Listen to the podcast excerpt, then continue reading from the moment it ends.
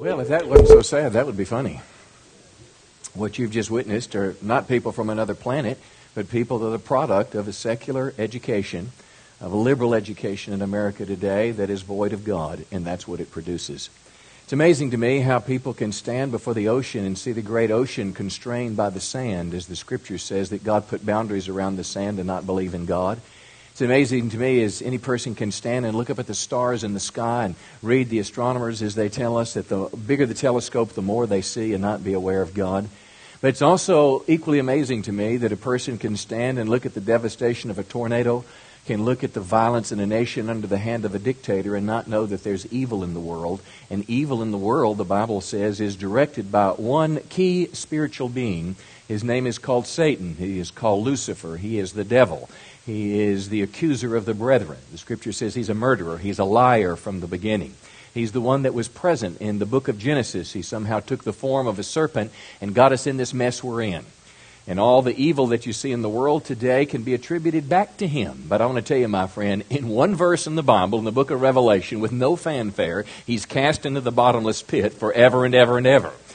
But until that time, you've got to deal with him. And I bring that up to you to show you as we continue this message called Opposition. I want to read from Acts chapter thirteen, verse six. Paul and Barnabas, two great Christian missionaries on the island of Cyprus. And in their journey, verse six, it says, they came upon a certain magician. Now listen to the words. A magician and false prophet named Bar-Jesus. Bar-Jesus literally meant the son of Jesus. Not Jesus Christ as we know him as Savior, but another Jesus. It was a common name. He was, he was with the proconsul, Sergius Paulus. Now, this man, Sergius Paulus, was a Roman governor, we might say. He was over both the civil and the military affairs of this island. He was appointed by the Roman Senate. He was a man of power. But I want you to see how this magician, this false prophet, was influencing him. Sergius Paulus summoned Barnabas and Saul and sought to hear the word of God.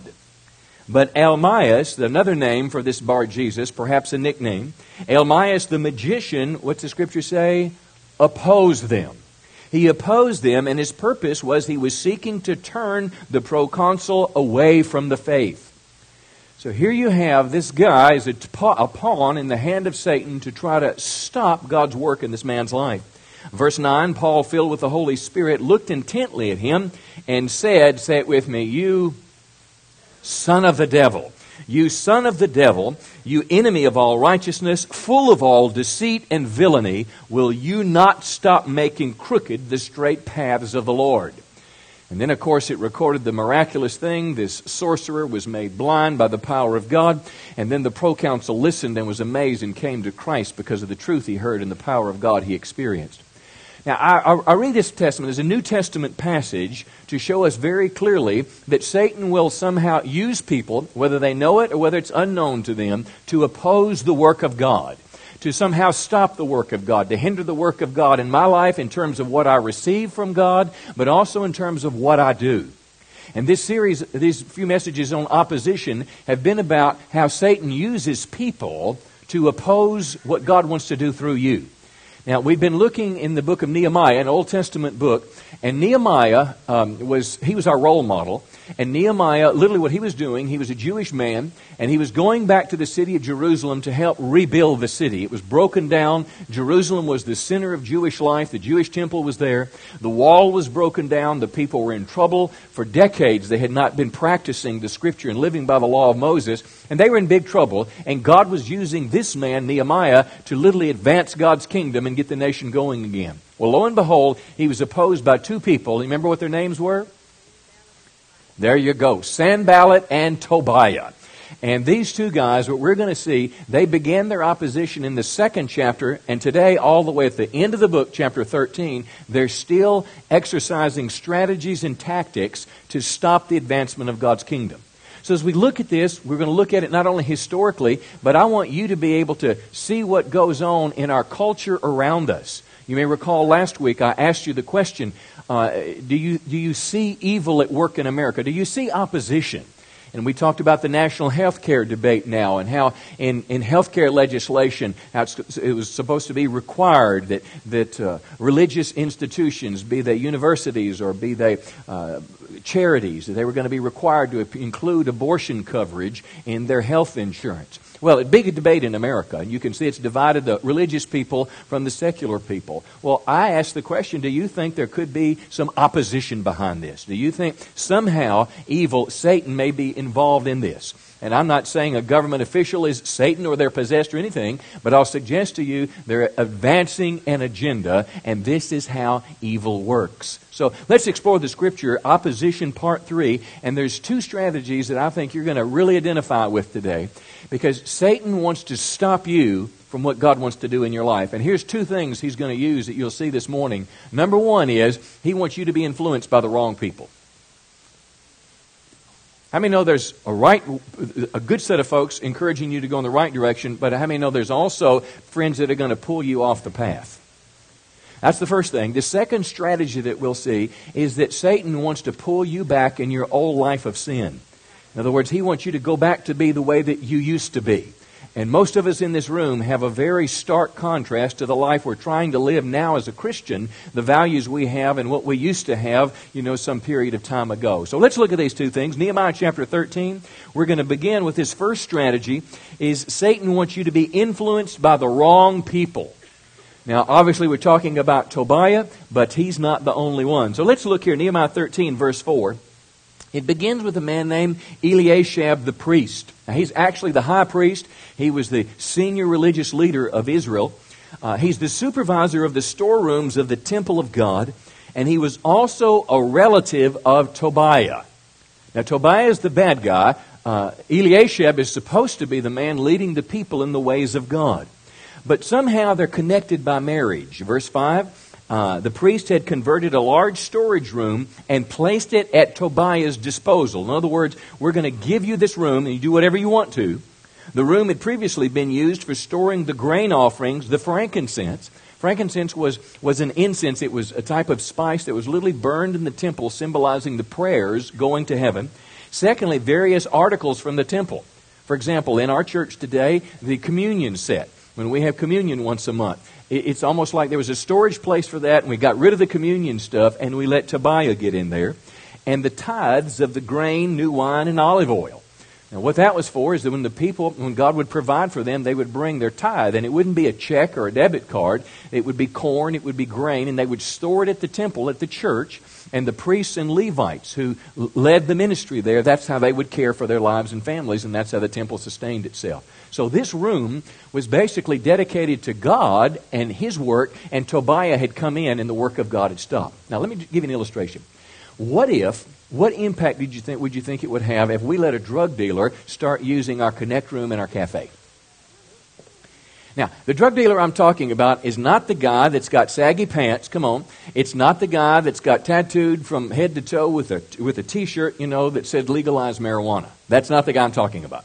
I'm talking about the guy or the girl that drives up and, let's take a lady. She drives up in her Beamer. I mean, and it's not spinning rims either. She is miss, looks like Miss Conservative. She's, you know, she's dressed to the hilt. And she comes in and introduces herself as a, as a, as a believer. Uh, she's got some Christian heritage in her life. And she comes with a wad of one hundred dollar bills, and she starts going to the staff and says, Jeff, I'd like to give this. I want you to have a good time tonight. God bless you. And she starts looking for different people, and everywhere she walks through the church. How many know she's going to have a lot of friends pretty quick? Yeah, it's just like, and then she says, yeah, I'd like to do this ministry in the community. I'm all about helping people.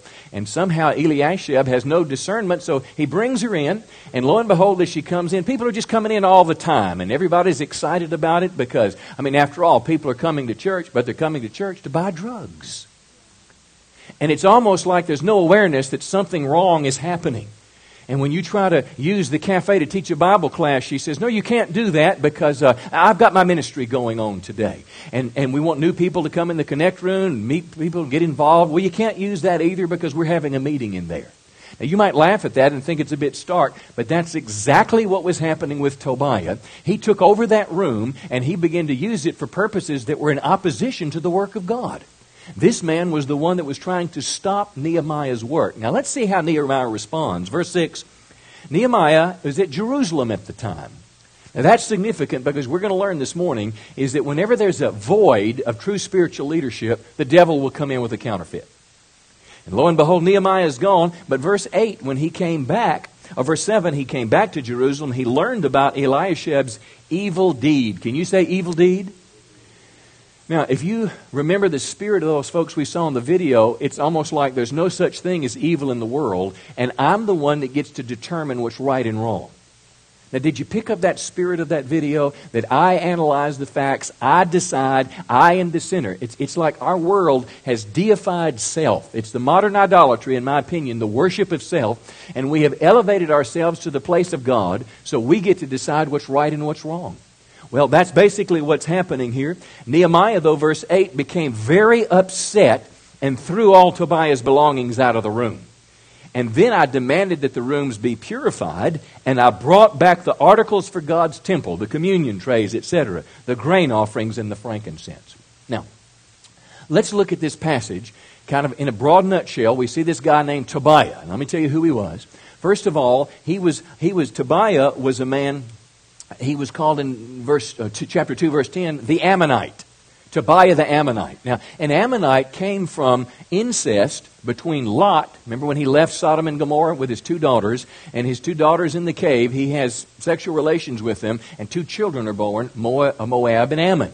So this is the heritage of Tobiah. And God had said the people that are going to serve in the temple need to be pure. In other words, they need to be Jewish people. They need to be of the lineage. They need to have their genealogy proven, because one day Christ is going to be born through this Jewish people. The temple is God's sacred and holy place. But but this Ammonite was kind of half and half. Tobiah, his name literally meant Yahweh, Old Testament name for God. Yahweh is good.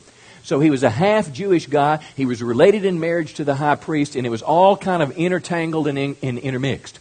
How many know when Satan's opposing you, he doesn't come to you with red horns and a pitchfork? I mean, he doesn't look like that. And he also doesn't come... Uh, the only horror movie I've ever seen in my life was The Exorcist. I just don't like stuff to make me afraid, and some stupid girl got me to go with it when I was a kid, and I still have that in my mind. Isn't it amazing how images will lock in your mind? That's why you want to guard your eye gates. Well, Satan is not like that girl, whatever her name was. I don't even remember if it was a girl or a guy, but whoever it was that had the long tongue and the green vomit and all that, that is not the way the devil is. See, we've learned that the devil is an angel of light, and his false apostles masquerade as angels of light as well. Well, that's what Tobiah was doing. Now, let me ask you this question. What was wrong with giving this guy a room? I mean, after all, we're doing a community service. We're helping somebody that's got a ministry in the community. Everybody likes Tobiah. What, the, what was the big deal about giving in a room that they weren't using much anyway? I'll tell you. The Bible says in Deuteronomy twenty-three three, it says, "No Ammonite or Moabite may enter the assembly of the Lord." Now, an Old Testament passage written by Moses, ignored by the people of their day. Now, this is huge, because I'll suggest to you that this is where it starts. When we begin to ignore the Bible's clear teaching and do what we want to do, come on, instead of what God tells us to do. See, there's some things in life that I may want to do and I may enjoy doing. That's what temptation's all about. I mean, I mean, no, the devil doesn't tempt you to do something that you don't want to do. He tempts you to do something that you would like to do, and he wants you to cross a line. And, and as a believer, we shouldn't cross the line, not because we don't feel like it, but because God has told us. This is the essence of being a Christian, submitting your life to God and following Him. Stepping off that throne of self-determination and allowing God to set the commandments of life and not the suggestions. And that's why he shouldn't have been in the room. Had nothing to do with whether we liked him or not. Now, uh, and then of course you know Nehemiah's response. Nehemiah, of course, he kicked him out of the room. But deeper than that, Nehemiah obeyed the Word of God. And, and if I could say one thing to you this morning, if you want to keep evil out of your world, if you don't want to be influenced by the wrong people, as you learn and know what the Bible has to say, if people are trying to lead you in that direction, you know what we need to say? No, I'm not going there, because I'm going to obey God. And then Nehemiah restored the temple to its proper place. Now, with that background, now let me give you some spiritual lessons that we can learn from this. When I read the Bible, I'm not just looking for facts. Now, I, listen, you need historical facts. How many know? I believe you need a good study Bible. I, I'm reading right now the English Standard Version, E S V Study Bible. It's a great one. If I was new to the charismatic or full gospel world, I would get this Spirit-Filled Life Bible, a great study Bible. And there's many others that are real good, but I would always get something to help me understand what was going on two thousand years ago, what the culture was, what the traditions, what the language meant that you can't pick up today. Now, let me give you three spiritual lessons, and here's the first one about the devil's tactics. When Bible-believing leaders are absent, Satan quickly moves his people into place. Let me say it again. When Bible-believing leaders are absent, Satan quickly moves his people into place to undermine the work of God. Now remember, Nehemiah went to Jerusalem, and then Tobiah got a room right in the house. Well, let me say it this way. If spiritual leaders, Bible-believing leaders, are absent in the church, if the Bible-believing leader is not the bishop of the church, the church will promote same-sex marriage. This, this week, two legislatures, two state legislatures in America voted on same-sex marriage. It's a big issue. Well, listen, to believe that it's something that's wrong is not just a personal assessment, but the Bible teaches, come on, that ma- marriage is to be between a man and a woman in a monogamous covenant relationship for all their days. And you say, well, I feel attraction to people of the same sex. Well, guess what? Just because you feel something doesn't mean you have to do it. And that's the spirit of the world. If I feel like doing it and want to do it, therefore it must be right. Can I tell you, that's where the commandments of God come in place. And as a believer, I choose to flow with the commandment, not my feeling. Not rocket science. But if you're, listen, if you're missing a Bible-believing leader in the home, your children will run amok. Listen, thank God for a parent that will say, we're not going to have a T V, we're not going to have a computer in your room, honey. Why not, Daddy? Everybody else does. Because, honey, I want to see your face, and I'm, I want to know what's feeding your mind. I don't want you laying up in bed at two in the morning watching M T V. See? And, and this is, this is, this is what happens when there's a void. If it's a void in the family, how about this? Would you agree with me that there's a void of Bible-believing leaders in our state government and in our, our national government today? As America becomes all, more centralized in her government for a wrong reason, an unconstitutional reason, or certainly a non-federalist reason, as we become more centralized, and you watch those men and women in Washington, the things they do, do you ever just scratch your head and say, what are they thinking? Why are they doing what they're doing? Why are they leading our nation in this direction? It's because there's missing Bible-based leadership and values. Okay, well, I got half of you. Half is better than nothing. But that's the first thing. If Bible-based leaders are absent, Satan will fill the void. Now, here's another one, First Corinthians thirty-three, and this is something that will relate to everyone in this room. If I let the wrong people influence me, my spiritual life will be affected.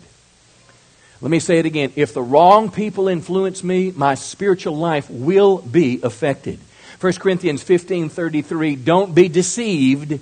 Bad company, say it with me. Yeah, ruins good morals. New Century Version, don't be fooled. Bad friends will ruin good habits. Now, I've been a Christian a long time, but I was not a Christian in my late teenage years, and I remember the first time that I drank alcohol. I was fifteen years of age. I was coming back from, uh, we lost the district playoff. We were, I was on the baseball team. I was a ninth grader and uh, played second base. And boy, baseball was my life. And I was riding home with the seniors. Well, guess what a bunch of seniors want to do that aren't godly guys after the ball game is over and you've just lost your senior game? Where are they going to stop? Yeah, the beer store. Come on, you can even say it out loud. Can you say that out loud in church? The beer store.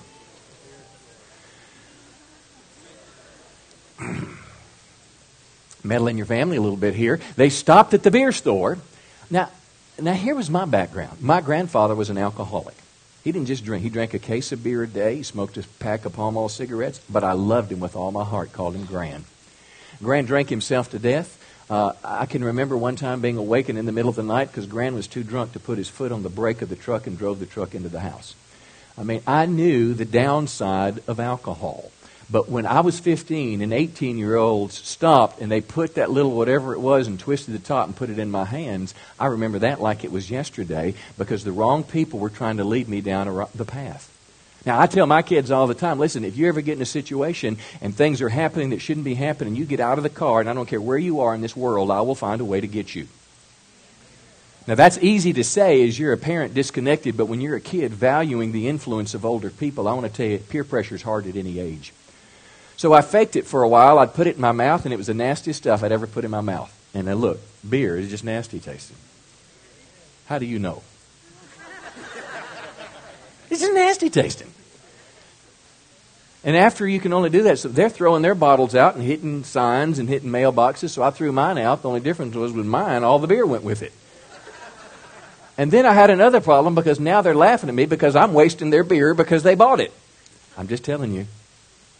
You know what? That wasn't the first time. And the saddest memories I have in my life happened when I was sixteen, seventeen, eighteen, some nineteen years of age. The regrets that I have in my life because the influence of the wrong people. Now, I want to tell you, the wrong people will influence your spiritual life. And here's where the choice has to be made. You, there's some people you need to separate yourself from. Now, listen to me. This will help you. There's some people you need to get away from. The first person that put something in my hand to smoke, I should have said, sayonara, I will see you later, and done it that day rather than waiting two or three years later. Listen, Second Corinthians chapter six, you're pretty quiet this morning. Here's the third lesson. I must break ties with people who are negatively influencing my spiritual life. I've got to break ties. The Bible says, verse fourteen, don't team up with those who are unbelievers, or don't be unequally yoked. Verse fifteen, what harmony can there be between Christ?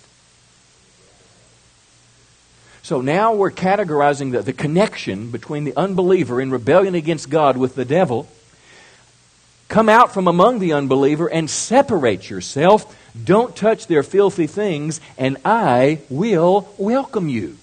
Now, here's the decision you've got to make. Do I want to be welcomed and approved by the people of this world, or do I want God's approval? And, and, and if I could balance this, how many know Jesus spent a lot of time with tax collectors and and sinners? But when Jesus, there's several, several stories of prostitutes converted to Christ. When Jesus had a relationship with a prostitute, it was not to sleep with her. Come on, it was to convert her. And here's the deal. You should connect with all people in the world as long as you're doing the influencing. But when they start to influence you and pull you into their world, you need to break the ties. Because you need to come out. Everybody say, come out. There's way many people that act, think they're Christians, but they have no fruit in their life because they've never repented. Come on, they've never turned away from the world. They've never said no to the things that are wrong, that are sinful, because they still felt like doing it, and God was good, and God was merciful, and God will forgive me, blah, blah, blah. But they have never turned their heart to God. And I'm telling you, you need to get away from the Tobiah in your life. And if he is in your storeroom, you need to kick him out the door. Come on, you need to do what Nehemiah did, and you need to clean house.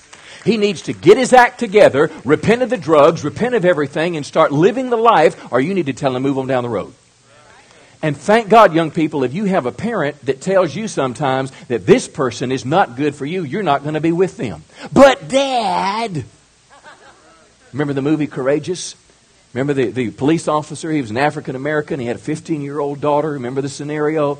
And, and, and this, this guy that's in a gang at seventeen is appealing to her. Come on, all young girls are, are, are, are infatuated, or they think there's something's going on if there's an older guy that's interested. And Mom and Dad had discernment, and they said, he said to the kid, the dad cared enough to go to the kid in the yard and say, look, you're just not going to date my daughter. We just don't we don't let her associate with people we don't know, but you're welcome to have dinner with us Sunday after church. And boy, he, you know, he muttered some things and went away and sassed a little bit, and this little girl is going,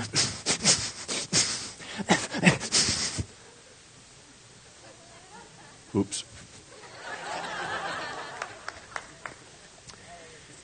But Dad loved enough. And then as the movie unfolded, the drug dealer, come on, he's in the back of the car in a shootout with other drug dealers. You need some boundaries in your life, come on, to put between you and the people that are going to pull you in a ditch because they'll pull you away from God. Come on, give the Lord a good hand. Back in chapter thirteen, verse twenty-three. Now it's interesting, this last strategy. This last strategy is Satan wants to tempt us to go back to our old life of sin. Now, this is real if you're eighteen or eighty. Satan wants to pull you back into the world. Now, It's interesting, if you remember when Sanballat and Tobiah started, when Nehemiah goes back to build the wall, the first thing they did was laugh at him. And how many know if somebody laughs at you when you pray over a meal at school, that's enough to get about eighty percent of the people to stop praying. That's all it takes. Opposition. But that didn't work with Nehemiah, so he upped the ante and he became angry. Sanballat was an intimidator with his anger. How many know if a mad person that has power or bigger than you yells at you, how many know you can back down? That didn't work, so they sent out death threats. True story. We, you can go back and listen to it. They sent out death threats, but that didn't work either. Well, now in chapter thirteen, the wall is built. And if these guys, Sanballat and Tobiah, are tools in Satan's hand, if he can't stop you from doing what God wants you to do, once you do it, he wants to destroy it at the bottom. He like, he's like rust. He wants to rust out all the metal of your foundation. He wants to corrode from the inside out. If he can't come against you like that, he'll get inside your world, and he'll be a Tobiah, and he will He'll rot your life. Well, this is this last one. He'll try to tempt you to go back to your old life of sin. Now look at verse twenty-three. Some of the men of Judah had married women of Ashdod, Ammon, and Moab. Now you might think, well, what's wrong with that? I mean, she was a good-looking woman and they wanted her. Isn't that how people think? You're good-looking? I know I'm good-looking, so, you know, let's get together. And therefore, on that basis, but there was a problem with that that we'll explore. The problem was this, is the Scripture said in Deuteronomy seven, don't marry any of these people from the land. Because if you do, you're, they'll turn your children away from me. Well, anyway, look at verse twenty-four. Half their children spoke the language of Ashdod, and they couldn't speak the language of Judah at all. That was Hebrew. Well, how many know if you can't even speak the language that the Bible, the Old Testament, was written in, you're sure not going to do what it says. So here's the story. These people, well, let me keep reading. Verse twenty-five, I, Nehemiah said, I confronted them, and now this is pretty wild. I called down curses on them. I beat some of them and pulled out their hair. I'm going to be needing a volunteer in just a moment. I made them swear in the name of God that they would not let their children intermarry with the pagan people. Verse twenty-six, wasn't this exactly what King Solomon did to lead Israel into sin? Now listen to King Solomon. There was no king who would compare to him. God loved him and made him king over all Israel. But listen to this. Even he was led into sin by his foreign wives. And that's the issue. How could you even think of committing this sinful deed and actively unfaithfully towards God by marrying foreign women? And the Scripture says Nehemiah purged everything that was evil, which simply means literally he got rid of them. He bro- the marriages were broken up. I mean, it was a it was a horrible thing. But they had all that pain because they had stepped over the boundary that God had written, because God said, I don't want my people, the Israelite people, marrying a pagan person. Now, if they would have just gone along with that, everything would have been cool. Now, I need my volunteer. Where's my volunteer? Zach, Zach has more hair than that. Come on up here. Okay. I want you to imagine. Okay. I'm your old man, okay? No, I'm your mom. Okay. I'm your mom. And uh, and let's say you got on drugs. And you got bad messed up. You're so bad messed up, your picture's in the paper, but you stole my wedding ring. Now, come now, we're being serious. Stole my wedding ring to hawk it at the pawn shop for fifty bucks so you could go out and get some meth. And didn't even care. The next day, you, you, I caught you rifling through my drawer to do it again. The family cares so much about you. You're twenty-two, twenty-three years old. twenty-two. The family cares so much about you. Are you married? You like to be? Sure. All right. The family cares so much about him that all the family gets together. We get money together. We borrow money. We send you to a rehab somewhere. It's a Christian place. Maybe it's a teen challenge. And we get you there six months or a year. You straighten your life out. You're clean. Uh, you, you're walking with God. You're serving the Lord. You're teaching a Bible study. And then you come back home. And you're home about six months. And I come home from work. And there you are laying on the couch. Come on. And you're stoned. You try to, you know, you try to give me the, the, the look, and you spray stupid stuff in the air like that's going to help. Doesn't do any good. But I know good and well you're doing drugs. Now, here's what I'm going to do. This is what Nehemiah did. What are you doing? Get up and talk to me, son. And you grab his...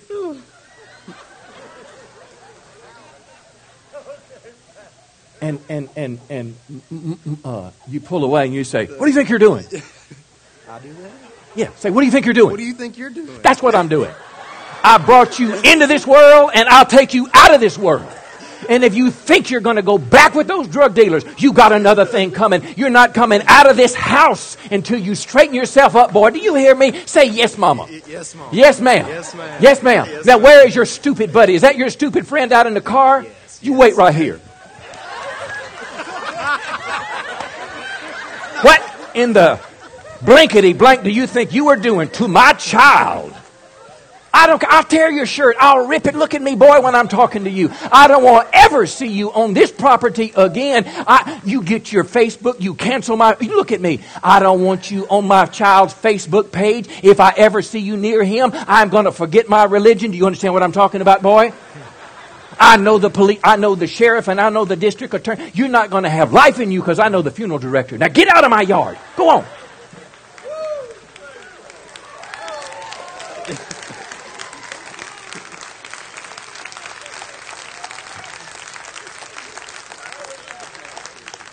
Now, why would you do that? Because you ma- uh, hate him?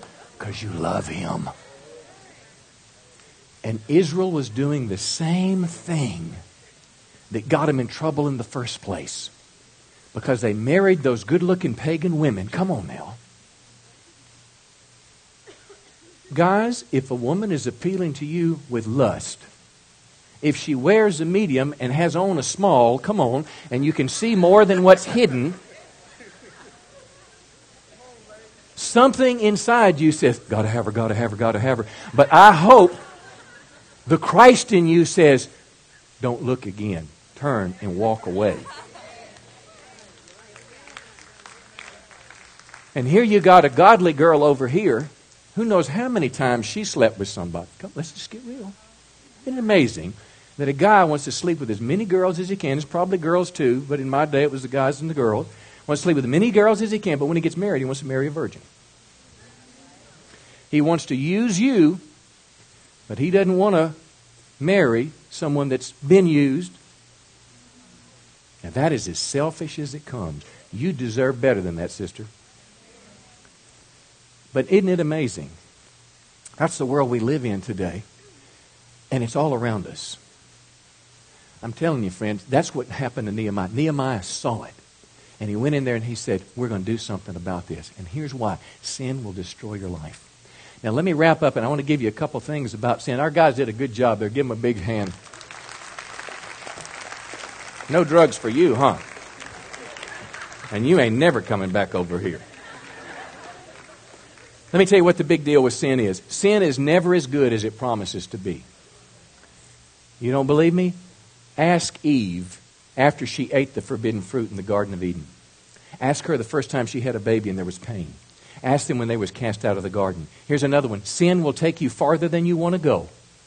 You don't believe me? Ask the drug addict with his picture in orange on the front page of our paper. Sin will cost you more than you want to pay.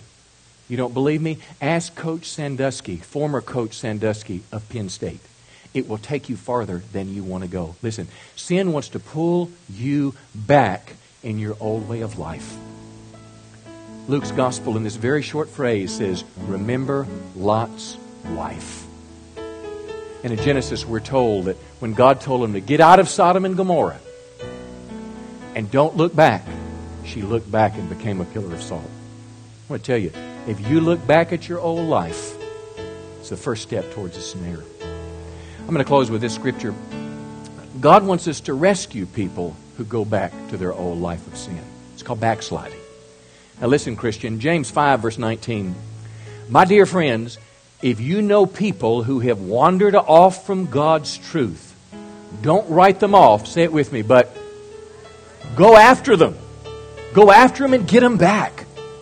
Verse twenty, "Let him know that whoever brings back a sinner from his wandering way will save his soul from death and cover a multitude of sin."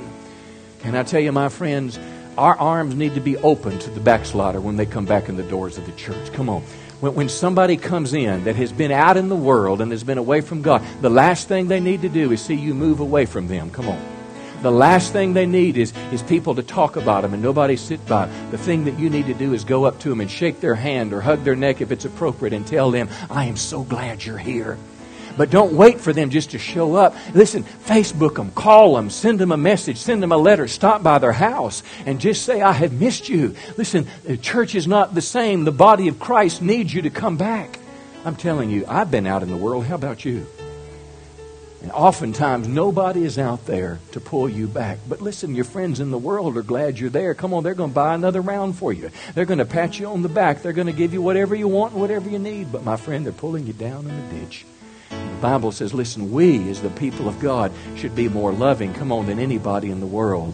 And when somebody has the guts to come back to church that's been out in the world, come on, you ought to have the Christian love and compassion to welcome them back home. You say, but you don't know what they've done. What have you done? What have you done? Well, I hadn't done that. Have you thought about it? Jesus said, if Jesus said, listen, murder is the same thing as thinking about it in your mind, and adultery is the same thing as lust in your mind, then you're, you're as guilty as they are. So let's don't get on a high horse, come on, but care about people, because it's the devil that wants you to backslide, come on, and it's God that wants you to come back home. Give the Lord a good hand today. I'm, I, I'm done. Let me close this morning. Let me, let me summarize what we've said. They're going to put on the screen right quick. This is what we've tried to learn the last three weeks. Now, Lord willing, next week we'll be back in the book of Nehemiah in a different direction. But we've talked about the tricks that Satan uses to get people to oppose us or oppose God's work on the earth. First of all, they'll make fun of you. Secondly, they'll become angry to try to intimidate you. Third, they'll use threats. And in, in Nehemiah's case, it was threats of violence. They were going to kill him. Fourth, last week we saw traps to intimidate us. Try to catch us in our words, try to trick us somehow. We also saw last week a religious guy, Shemaiah, used a false prophecy to try to discredit Nehemiah. Nehemiah trusted this guy. He was a trusted guy, but the Bible said he was paid by Tobiah and Sanballat money to try to trick him into doing something where religion was involved. And this morning, of course, we talked about the devil wants to use the wrong people to influence us. And he wants to tempt us to go back to our old way of life. I say, let's don't do it. Let's don't let anything stop us. Stand to your feet. I want to pray for you today. Lord, as we stand before you today, I dare say that every one of us in this room today wants to hear you say, well done, when we stand before you one day in heaven. Lord, I want to pray today that you would help all of us, help me, to be able to recognize opposition. You might want to just slip your hands out kind of in like a receiving mode and say, Lord, would you give me discernment? Help me have discernment to read my culture, what goes on in the news. But more importantly, help me to be able to know what's going on in my world. If somebody comes up to me, Lord, let me know if you're behind it or not. Let me know if, if they're a tool in Satan's hand, if they're going to be a trick to trick me up. Give me discernment. Because, God, I don't want anything to stop me in my walk with you. And I want to pray for all of us today, God, that, that opposition wouldn't stop us, but we would do fully and completely what you've called us to do with our life. And this is our prayer today in, in Jesus' name. Everybody said? Here's how we want to close today. This was good today, wasn't it? Good day in God's house. Good day.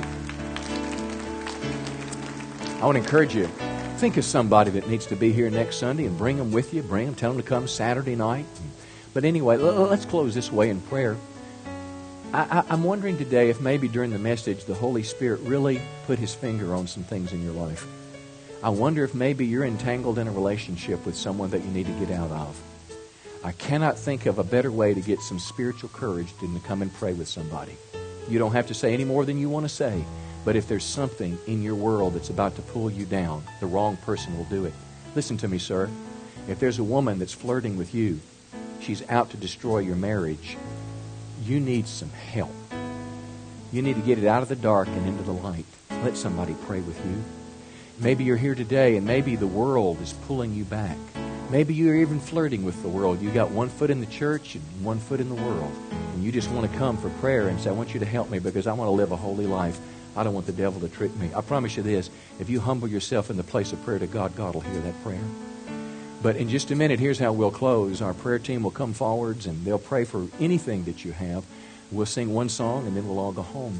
But let me ask this last opportunity for prayer before we come. If you're here today and you say, Pastor, my greatest need today is that I need a relationship with God. My heart's not where it needs to be with Christ. See, I, when I was a boy, I was like many perhaps here today. When I got in trouble, because I always believed in God, when I got in trouble, I would pray. But it's like taking God off the shelf. Remember, like a phone book. You know, we don't use the phone book too much anymore with technology. But you remember the phone book? You had to get it. You found the number. When you found it, you dialed it, and you put the phone book back in its place till next time. I had that. That was my relationship with God. And actually, Gideon told me that God didn't want me to just have him like on the shelf and take him off when I need him. But he told me that the cross, what the cross really meant is the cross was the place where my sins were paid for, where God made a way that I could have a personal relationship with him and one day spend all eternity in heaven. And I tell you, when I heard that, something in my heart said, I want that. Because I was not happy in what I was doing. The world had not made me happy. The things that it offered, whether it was pleasure, whether it was, you know, I thought education would do it, a scholarship didn't do it, girlfriends didn't do it, baseball didn't do it. It was something missing. And what was missing was a relationship with God that I could have and enjoy every day of my life. And I prayed a prayer a long time ago and asked Christ to forgive me and told him that I wanted to commit my life to him. And I surrendered to Jesus. And I want to tell you what, fam, my life has never been the same. And I guarantee this room today is filled with hundreds of people with the same testimony. Christ can change your life if you have the courage to turn from your ways and begin to follow him. So I wonder if you're here this morning and you say, Pastor, you're talking right to me now. I want to make that step to Christ. Whether this is the first time you've ever done it or whether the world pulled you away and today you wanted to get back on track with God, we'd be honored to pray with you. So if you're here this morning and say, Pastor, pray for me. I want to commit my life to Christ. Would you raise your hand? Do it real quickly this morning. I want to pray for you. God bless you, dear. God bless you over there. Somebody else. Somebody else. God bless you. God bless you too, pal, over here. Somebody else, pray for me. God bless you in the back, dear. Somebody else, pray for me today. Pray for me today. I want to get my life right with God. I want to put my life. God bless you too, buddy, in the back there. And over here, God bless you too. Dear, God bless you in the back. God bless you, sir, in the back there. Anybody else this morning? All right, listen, our prayer team is coming forwards right now. God bless you. I want you to just come on up. You that lifted your hand, prayer team, come on up right now. You that just lifted your hand, say, I want to commit my life to Christ. Come let us pray for you. We've got a gift for you. We want to give you something to help you in your Christian life. You lifted your hand, come let us pray for you. And if you want prayer for anything this morning, you come on up. If somehow that message touched you and you want to get closer to God, come on, let us pray for you. Come on, Pastor, begin to sing now. You come, let us pray for you. Give them one more big hand as they're coming. I want to get my life right with God. I'm giving Jesus control of my life. This is not joining a church. This is giving your heart to Jesus. You come and let us pray. Come on, church, sing as people are coming right now. Make that step, friend. Don't be afraid to do it. Make your step to Christ today. Make your step to Christ. Have the courage to stand for him because he stood for you.